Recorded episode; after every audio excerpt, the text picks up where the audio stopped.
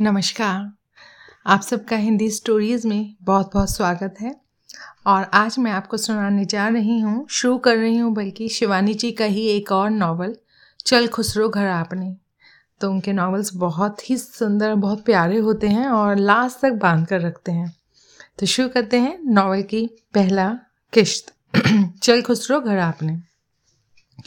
अपना सूटकेस हाथ में लटकाए ही वह उतर गई। एक क्षण को उस बियाबान स्टेशन का सन्नाटा उसे सहमा गया था। यदि कोई उसे लेने आया तब क्या करेगी वह? एक लुंगीधारी काला करदरे व्यक्ति उसे घूरे जा रहा था। अचानक अम्मा के सरल घबराए चेहरे की याद उसे बेचैन कर उठी। कितनी बार अम्मा उसे समझा बुझा कर हार गई थी। मुझे तेरा उतनी दूर जाना जरा भी अच्छा नहीं लग रहा है, कुमू। चार दिन रुक जाती तो मैं बड़े भैया को बुला लेती। तुझे पहुँचा भी आते और देख भी आते कि कैसे लोग हैं। और फिर तेरी यहाँ की नौकरी कौन सा बुरी है? अरे, अखबारी विज्ञापन का क्या ठिकाना? अभी कहते हैं, इतनी तनख्वाह देंगे और जब ना दें तो तू अकेली उस अनजान शहर में क्या कर लेगी?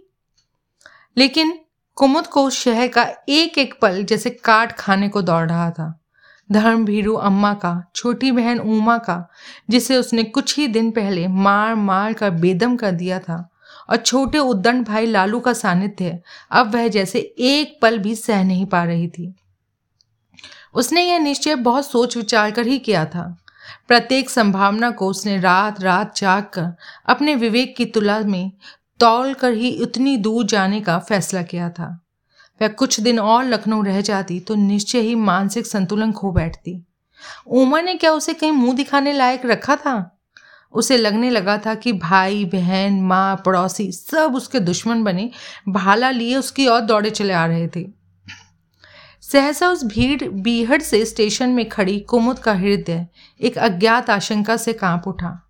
अम्मा ने ठीक ही कहा था। ऐसे उन अनजान शहर में उसका बिना किसी से कुछ पूछे, केवल एक पतल का सूत्र पकड़कर चले आना बचपना मात्र था। वह एक बार फिर इधर उधर देखने लगी। तार तो उसने भेज दिया था। तब भी क्या उसे लेने कोई नहीं आया? मिस साहब, वही लुंगीधारी सहसा उसकी ओर बढ़ाया। माफ़ करें सरकार, आप लखनऊ से तो नहीं आई? हाँ क्यों? साहब ने हमें लेने भेजा है। खुद आ रहे थे, पर रानी साहिबा की तबीयत खराब हो गई। कहने लगे, नूरबख्श, तुम चले जाओ। लाइए हुजूर, सूटकेस हमें दीजिए। बड़ी सदी नर्मता से उसने उसके हाथ से सूटकेस ले लिया और आगे आगे चलने लगा। अपनी बड़ी बड़ी सहमी आँखों से इधर उधर देखती कुमुद। उसके पीछे पीछे चली जा रही थी। एक एक पैर जैसे बीस बीस सेल का हुआ जा रहा था। यदि ये कोई गुंडा हुआ तब? यदि साहब का भेजा हुआ आदमी था तो पहले दूर ही खड़ा खड़ा इतनी देर से उसे क्यों घूरे जा रहा था? पहले क्यों ना लपट पड़ाया? इतनी देर तक क्या वह कोई कुटिल योजना बना रहा था? उसे पहचानने में उसे इतना समय क्यों लग गया? अरे, इस छोटे से स्टेशन पर उस ट्रेन से उतरने वाली वही तो एकमात्र सभ्य महिला थी, जो ती, दो, तीन बक्से बुक से लेकर उतरी थी, बाकी सारी तो भुज देहाती नहीं थी। खैर, बाहर जाकर देख लेगी। यदि कार आई होगी तो संदेह का प्रश्न ही नहीं उठता। और यदि गुंडा ही होता तो कैसे जान लेता कि वह इस ट्रेन से वह उतरेगी? स्टेशन का बहिरंग उसे और भी उजड़ा वीरान लगा। एक लाइन में खड़े कुछ मरियल से घोड़े जूते इक्के। फर्श पर पसरे यात्री बुलका धारिणी पच पच पान थूकती महिलाएँ और रोते हुए बच्चे।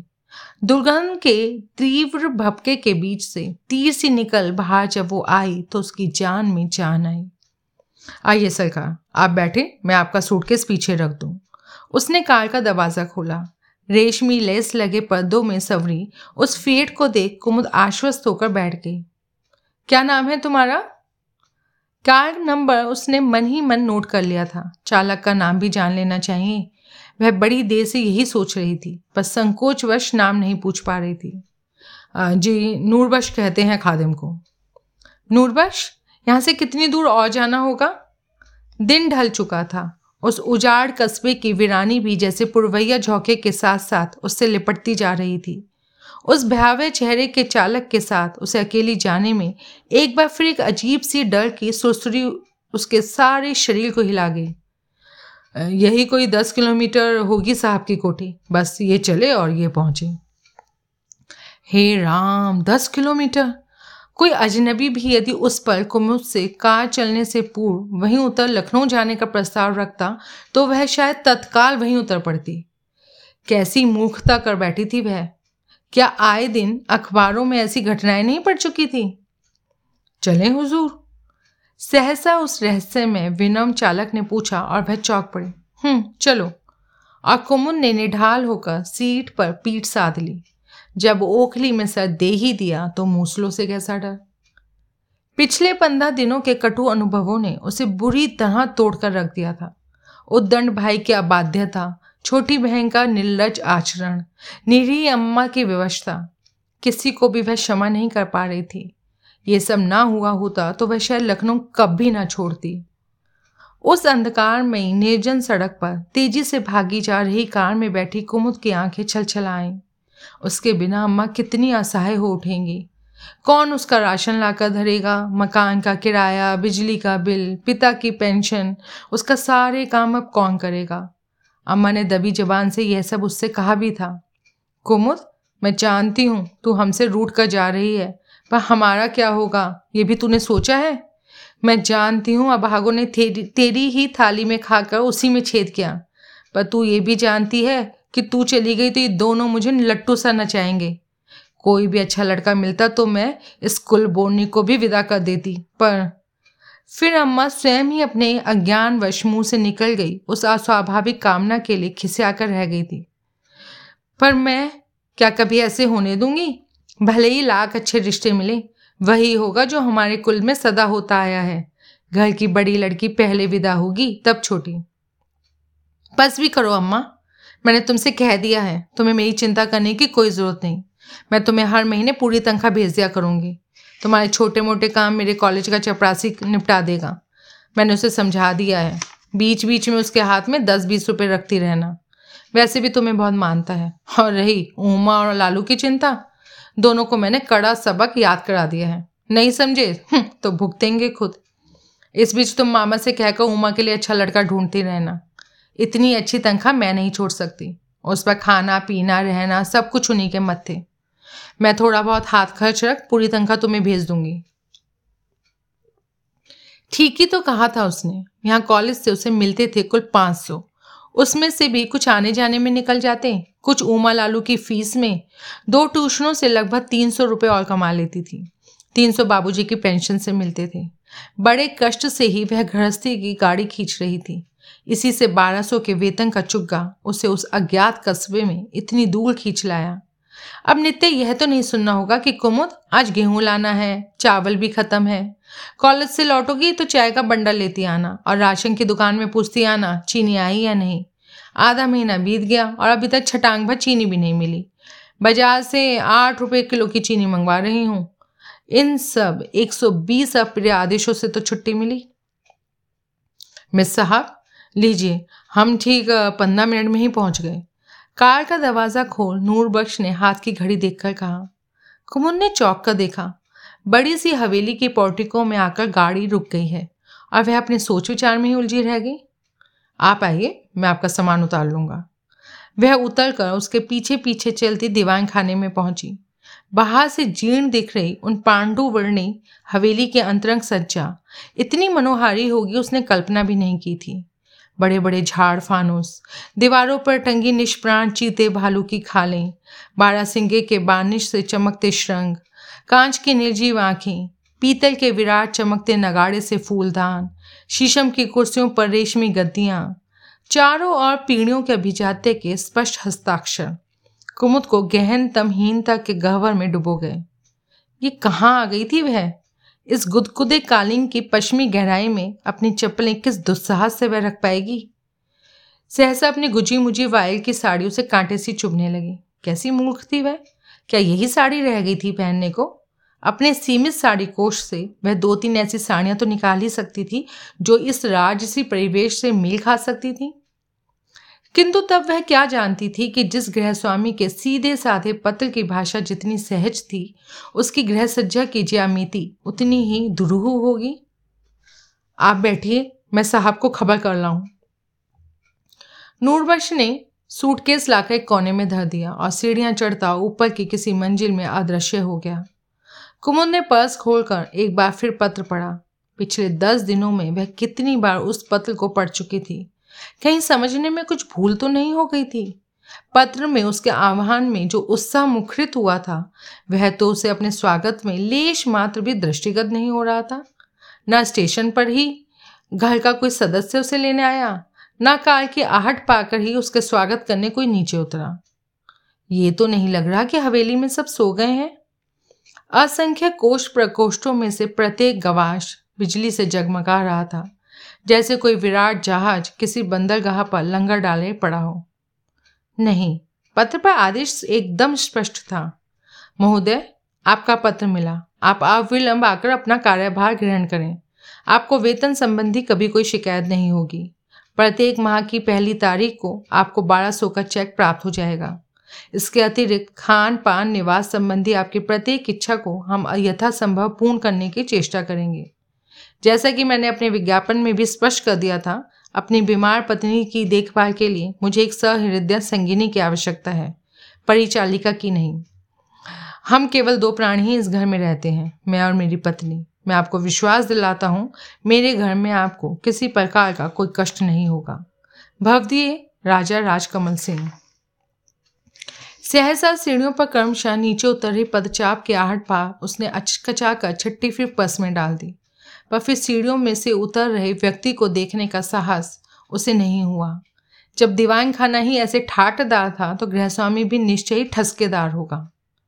मिस साहब, यह तो गृहस्वामी नहीं, उसके सामने नूरबशी खड़ा था। साहब ने कहा है, आप अभी थक कर आई हैं। नहा धोकर थोड़ा सुस्ता लें। चलिए, मैं आपको आपका कमरा दिखा दूँ।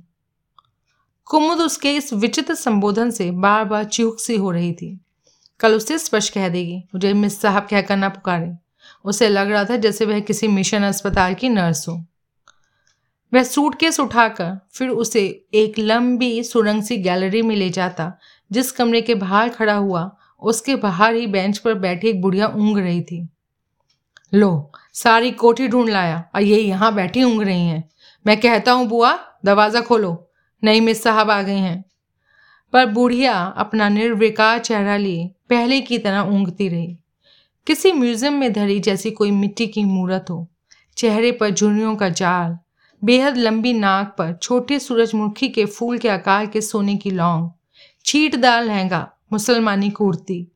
काले झीने दुपट्टे को कान सर पर मफलर सा लपेटे बुढ़िया न हिली न डुली।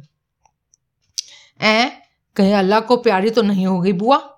नूरबश ने फिर से हंसकर सूटकेस नीचे धरा और बुढ़िया के दोनों कंधे पकड़कर झकझोर कर धर दिया। कुमुद लपक को उसे न संभाल लेती तो बेंच पर ही दोनों पैसा दे, ऊँगती बुढ़िया निश्चय ही ज़मीन पर औंधी गिरती। बस, काम ही क्या है इनका? खाना और सोना। ये नहीं कि हम टेसन गए हैं तो ऊपर जाकर दो घड़ी मालकिन के पास बैठ जाएँ। बुरी तरह घबराई बुढ़िया, दोनों हाथ जोड़, विनम्र, भयभीत मुद्रा से। न जाने कितनी बार दूरी होकर कुमुद के सामने फर्शी लगा गई। हुजूर सलाम।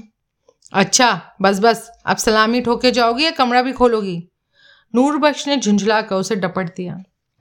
लहंगे के नेफे में बंधा चाबी का गुच्छा निकाल बुढ़िया ने दरवाज़ा खोल दिया। आइए सरकार। नूरबख्श सूटकेस लेकर भीतर गया और उल्टे पाँव लौटकर बोला आप जरा बाहर ही खड़े रहे, मिस साहब। ये हराम खोर बुआ किसी काम की नहीं। क्यों बुआ? इतना भी नहीं हुआ तुमसे कि लाओ खिड़कियाँ ही खोल दें। लगता है तभी से बंद है जब से। सहसा वह अपना वाक्य अधूरा ही छोड़ जलती दृष्टि से बुआ को, बुढ़िया को भस्म कर भुनभुना उठा। ये बात ठीक नहीं बुआ, हम साहब से ज़रूर कहेंगे। सौ बार तुम्हें बचाया है, पर इस बार तुम्हें सज़ा दिलानी पड़ेगी। तुम्हें पता था कि मिस साहब आज आ रही हैं। तब भी तुमने आज कमरे की सफ़ाई नहीं करी। हम कहा जाने की ई कमरा में मिस साहब रही हैं। यहाँ मरियम में सहाय फांसी लगा के चोला छोड़े नहीं। पन्ना दिन तो पुलिस के सील मोहर रही। अब जाने जौने दिन से खुला मुला हम रोज धुलाई करत रही। अब कौनो औलिया पील के मज़ार होए जो हम लोबान दिखाएँ। बुआ जाने दांत पीसता नूरबश, बुढ़िया पर खोखिया का झपटा। तुम्हारी जीव हम खेच डारब। साहब सुनिए तो। सुनिए तो का हो रे हम का डरत हैं साहब से। जो बात भई रही हम बताए दी अब तुम्हारा जीव में आए खटिया भीतर डालो चाहे बाहर। आ, इसके कहने का बुरा मत मानिएगा सरकार। हवेली की सबसे पुरानी मुलाजिम है ये। इसी से नकचड़ी के तेवर हमेशा चढ़े रहते हैं। नूरबश शायद कुमुद का पीला चेहरा देखकर समझ गया था कि वह बुरी तरह सहम गई है। यही उसका निष्पाप चेहरे का सबसे बड़ा दोष था। उसका क्रोध, विषाद, उल्लास वह अनाड़ी हाथों से पुते अंग राग सा पूरे चेहरे पर बिखर जाता था। इसी से उस बेचैन, चिंता, आतुर, भोले चेहरे को देखते ही नूरबश को लगा कि बदनाम कमरे का, बदनाम अतीत बुढ़िया उसे थमा गई थी और अब वह वहाँ कदम रखने से झिझक रही है। यहाँ कोई और कमरा नहीं है क्या? उसने पूछा तो नूरबख्श ने एक बार फिर उसी उत्साह और फुर्ती से ज़मीन पर धरा सूटकेस उठा लिया। है क्यों नहीं, सरकार? हवेली में पच्चीस कमरे हैं। चलिए, आपको उस कमरे में ले चलूँ, जहाँ साहब के फ्रंगी मेहमान ठहरते हैं। इस बार वह उसे लेकर निचली ही मंजिल के जिस हवादार कमरे में पहुँचा, उसे देखकर ही कुमुद की समस्त क्लांति दूर हो गई। हवा के ऐसे फरफराते झोंके जैसे बीसियों कूलर चल रहे हों। आप गुसल कर सुस्ता लें, मैं तब तक चाय लगवा दूँ। उसके जाते ही कुमुद द्वार बंद करके दुल्हन से सजे उस कमरे को घूम घूम कर देखने लगी। गुलाबी मसहरी लगा पलंग नकाशीदार श्रृंगार मेज, चांदी के मोमबत्ती दान में सतल खड़ी सफ़ेद दीर्घ काय मोमबत्ती, एक और धरा बड़ा चिमनी लगा लैंप, जिसे शायद हवेली विद्युतो उज्जवल होने से पूर्व कभी जलाया जाता होगा, यानी कि लाइट आने से पहले। खिड़की के अधखुले पट खोल कुमुद बाहर देखने लगी। खिले गुलाबों की कतार की कतार उसे मुक्त कर गई। नानावर्णी गुलाब हवा में झूल रहे थे। खुश, खिड़की से ही हवेली के दोनों भाग आलोक से जगमगाते स्पष्ट दिख रहे थे। जितनी ही झरोके नुमा खिड़कियाँ थी, उतनी ही प्रकाश से उज्जवल। ठीक जैसे लखनऊ के कैसर बाग की बारादरी। पत्र में तो लिखा था, हम दो प्राणी हैं, मैं और मेरी पत्नी। तब इस बुलंद आलमगीर इमारत का अंग प्रत्यंग किस किस की उपस्थिति का आभास देता? ऐसा जगमगा रहा था। कौन रहता था यहाँ? और वह बुढ़िया खिस में एम साहब की फांसी के प्रसंग की ओर इंगित कर रही थी? वह ना जाने कब तक किसी सोच में डूबती उतराती खिड़की पर ही खड़ी रह गई। तभी उसे अचानक याद आया कि नूर बश उसे लेने बीस मिनट में आएगा। कह गया था, और वह अभी तक हाथ मुँह भी नहीं धो पाई। हड़बड़ाकर उसने सूटकेस उठाया। यत्न से बीचे उस ऐश्वर्यपूर्ण प्रयंक में उसका जीर्ण सूटकेस पैबंद सा ही लग रहा था। कपड़े निकाल कर नहाने गई तो गुसल खाने की बत्ती ढूँढने में फिर उलझ गई। सहसा एक बटन खटखटाते ही एक साथ कई बल्बों का अंगूरी गुच्छा ऐसे जगमगा उठा कि वह सहम गई। विदेशी सज्जा में सजे गुसल खाने को देख उसे सहसा मकड़ी के जालों से भरे अपने संकीर्ण गुसल खाने की याद हो आई। जहाँ नहाने में, कपड़े धोने में जरा भी चूक हुई तो कुहनियाँ दर दरी बिना चूने वाली दीवारों से टकरा कर छिल जाती थीं। उस मकान में सम्मिलित रूप से रहने वाले किराएदारों का वह एकमात्र संयुक्त गुसलखाना था। सुबह चार बजे से उठने पर ही गुसलखाने का एकांत उसे मिल पाता था। और कहीं भूल से कभी नहाने या कपड़े धोने की साबुन की बट्टी वहाँ छूट जाती तो उसके दूसरे नंबर पर नहाने वाली गौरी चाची उसे बाजीगरी से सफ़ाई से आलोप कर देती। नहाते नहाते कुमुद को हँसी भी आ गई थी। एकाएक गौरी चाची उसी ऐतिहासिक कौशल से पार की गई बट्टी को ब्लाउज के भीतर छुपाकर गीले बाल तौलिया में जटा जूट बना बाहर निकली कि गुसल खाने को हथियाने देरी पर खड़े लालू से टकरा गई। लालू का कहना था कि उसने उसके ब्लाउज के भीतर उस तीसरे अस्वाभाविक उभार को देख जान जानबूझकर उन्हें ढकेल दिया था। गौरी चाची चारों खाने चित गिरी और फक से गीली बट्टी ब्लाउज के भीतर से निकलकर ज़मीन पर फिसलती चली गई। अरे, ये तो दीदी का साबुन है। उस मुँह ने चीख कर पूरे घर में गौरी चाची की बदनियती के पोस्टर चिपका दिए थे। चल हट मुँह से, मेरा साबुन है। ज़रूर है, तुम्हारे बाप ने भी नहाया है कभी महारानी संदल साबुन से। तुम तो अपनी कटहल सी खाल पर हमेशा लाइफ बार रगड़ती हो। हे राम, आज एकादशी के दिन मुझ रांड ननकुली को इल्ज़ाम लगा रहा है, मुर्दे। कहाँ है तेरी माँ? कुमुद ही हाथ पकड़कर आबाद्य लालू को अपने कमरे में खींच कर ले गई। सामुन तो तुम्हारा ही है? चोर, चोटी कहीं की। लालू ज़ोर ज़ोर से चीखने लगा। हाथ जोड़कर ही वह उसे चुप करा पाई थी। तुम ही बनो महात्मा गांधी। हम्म तुम्हारी इसी एक्टिंग से मेरे हाथ जड़ जाते हैं। कभी बुढ़िया हमारा साबुन पार कर लेती है, कभी मंजन, तुम और अम्मा सब कुछ देखकर भी मक्खी निकलती रहती हो। चुप कर लालू, क्या कहेंगे सब? कहने दो, लालू किसी के बाप से नहीं डरता। एक तो बुढ़िया गुसल खाने में ही गंदगी करती है, कहती है, संडास में जाने पर छूत लगेगी, धोती बदलनी पड़ेगी। मैं पूछता हूँ, चोरी करने में नहीं लगेगी छूत? इन पाखंडी पहाड़ी बुढ़ियाओं को देखकर मेरा खून खोल जाता है। काश लालू उमा को वह महल सा सुघर स्नानगृह दिखा पाती। बौड़ा जाते दोनों। बड़ी देर नहाने पर भी उसका मन नहीं भरा। जब बाहर निकली, तब नूर बश ने बड़ी विनम्र खटखट से उसे सूचित किया। मैं साहब तैयार हूँ। वह उन्हें साहब से मिलाने द्वार पर पति शरद बैठा मिलेगा। कैसी मूर्ख थी वह? आज सर धोने की ऐसी जल्दी क्या पड़ी थी उसे? अब कैसे सुखाएगी इन घने बालों को? बड़ी निर्ममता से ही भीगे बालों को सुलझा उसने पीठ पर डाल दिया। चैत के भेटनों में माँ की दी गई सफ़ेद आंगा लाइन पहनकर वह आईने के सामने खड़ी हुई तो अपने उतरे सूखे चेहरे को देखकर उसे स्वयं तरस आ गया। वह मन मन जिस अज्ञात भय से इस रहस्य में परिवेश में प्रतिक्षण ठंडी पड़ती जा रही थी। उस भय की एक एक रेखा उसके कमनीय चेहरे पर उतर आई थी। तुम अपनी उम्र से भी बहुत छोटी लगती हो, दीदी। सब हमसे पूछते हैं, तुम बड़ी हो या कुमुद? हमें अच्छा नहीं लगता। अब तुम जूड़ा बनाया करो, दीदी। उसी दिन से वह अपनी प्रथुल वेणी को जूड़े में लपेटने लगी थी। फिर भी वह छोटी लगती थी। उमा के शरीर की गठन चेहरे की परिपक्वता, उससे कहीं अधिक मंजी खिसी थी। बिना बाहों के ब्लाउज से निकली अपनी दुबली बाहों को साड़ी के आंचल में ढाक, उसने ललाट पर आईब्रो पेंसिल से बिंदी का एक ठप्पा धरा। और बाहर निकल आई। एक क्षण को नूर बश उसे देखते ही रह गया। बत्तियों के जगमगाते प्रकाश में उस दुबली गोरी, एकदम स्कूली लड़की सी दिख रही कुमुद को देखकर वह कुछ हैरान सा खड़ा ही रह गया। ये बित्ते भर की लड़की क्या खाक संभालेगी उसकी मालकिन को? आइए सरकार। कुमुद एक बार फिर उसी दीवान खाने में बैठी गृह स्वामी की प्रतीक्षा करने लगी। एक भुजंग काली प्रौढ़ा अपने घेरदार लहंगे की मच्छी फहराती चाय की ट्रे धर गई। कितनी नौकरानियाँ थी यहाँ पर। और प्रत्येक का चेहरा करदर कुत्सित क्या जानबूझकर ही यहाँ अशोक वाटिका किसी ही राक्षसियों की नुक्ति की गई थी? चांदी की चायदानी पर फहराते पंख की फौल प्रतिबिंब हो, उसकी आकर्षण नक्काशी को और तेज कर रही थी। तश्तरी पर धरे मेवे मिशान देख कुमुद को एक बार फिर अपनी भोजन लोलुप चंचल छोटी बहन की याद आ गई थी। अगर वह अब तक इस दुर्लभ जलपान के साथ अकेली बैठी होती तो उसकी भांति क्या उंगलियों के नाखून दांतों से कुर्तती ऐसी अकड़ ने बैठी रहती। अब तक कई काजू उसने बारिजी करी सफ़ाई से खा लिए होते।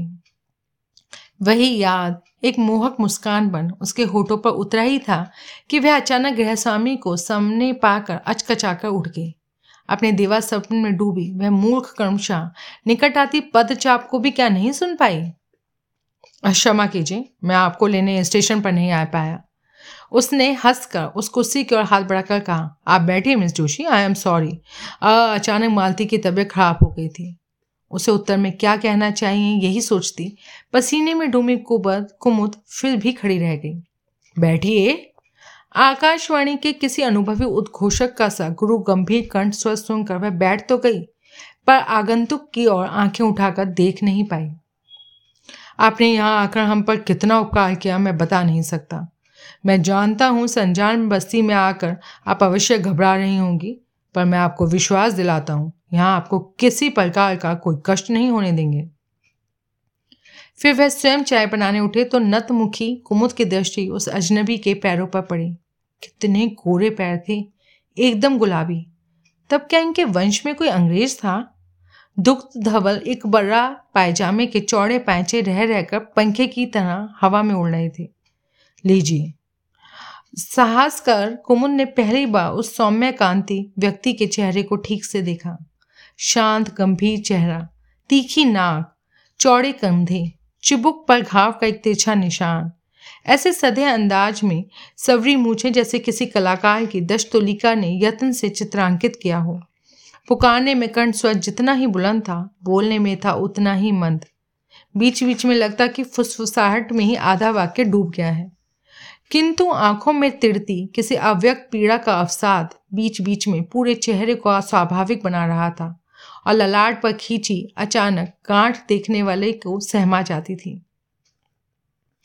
कहीं ना कहीं इस व्यक्ति के मन में कोई उलझन अवश्य है, ये भोली कुमुद भी समझ गई। उसे ऐसा लगा जैसे वह उससे कुछ कहना चाह रहा है। और बावजूद अपने तेज, अपनी वैभव मंडिता हवेली के परिवेश एवं अपनी पीढ़ियों के अभिजात्य के, अपने जीवन के किसी दुर्बल पक्ष की हीनता उसे उसको कमनीय, किशोरी सी दिख रही नवयुक्ति नवयुवती जो अभी जिसकी नियुक्ति करी है, उसके सामने गूँगा बना रही है। और चाहने पर भी जो कहना चाहता है, वह कह नहीं पा रहा है। मिस जोशी, इस बार उसने घुटनों पर धरे अपने हाथ को उठाया तो उंगली की अंगूठी का नीलम देख को मुझ चौकी। ठीक ऐसी ही नीलम की अंगूठी तो उसके बाबूजी भी पहनते थे। अम्मा कहती थी, इसी नीलम ने हमारा सर्वनाश किया है। लाखों बार तेरे बाबूजी को समझाया था, पर उनकी जिद के आगे कौन जीत सकता था? पिता की मृत्यु के बाद वही तो महानगर वाले मामा के साथ खुन खुजी की दुकान पर वह अंगूठी बेचने गई थी। तो क्या ये वही अंगूठी थी? मिस जोशी, मालती से मिलाने से पहले मैं एक बात स्पष्ट कर दूँ। मैंने विज्ञापन में अपनी बीमार पत्नी का उल्लेख किया था। इस बार नीलम की अंगूठी वाला हाथ आप प्रस्तुत स्वामी ने फिर कुर्सी के हत्थे पर धर लिया। एक क्षण को उस हाथ की पकड़ ने कुर्सी को और भी मजबूती से जकड़ लिया। लग रहा था उस अजनबी लड़की के सामने बैठकर वह अपने दुर्भाग्य का प्रकरण खोल नहीं पा रहा है।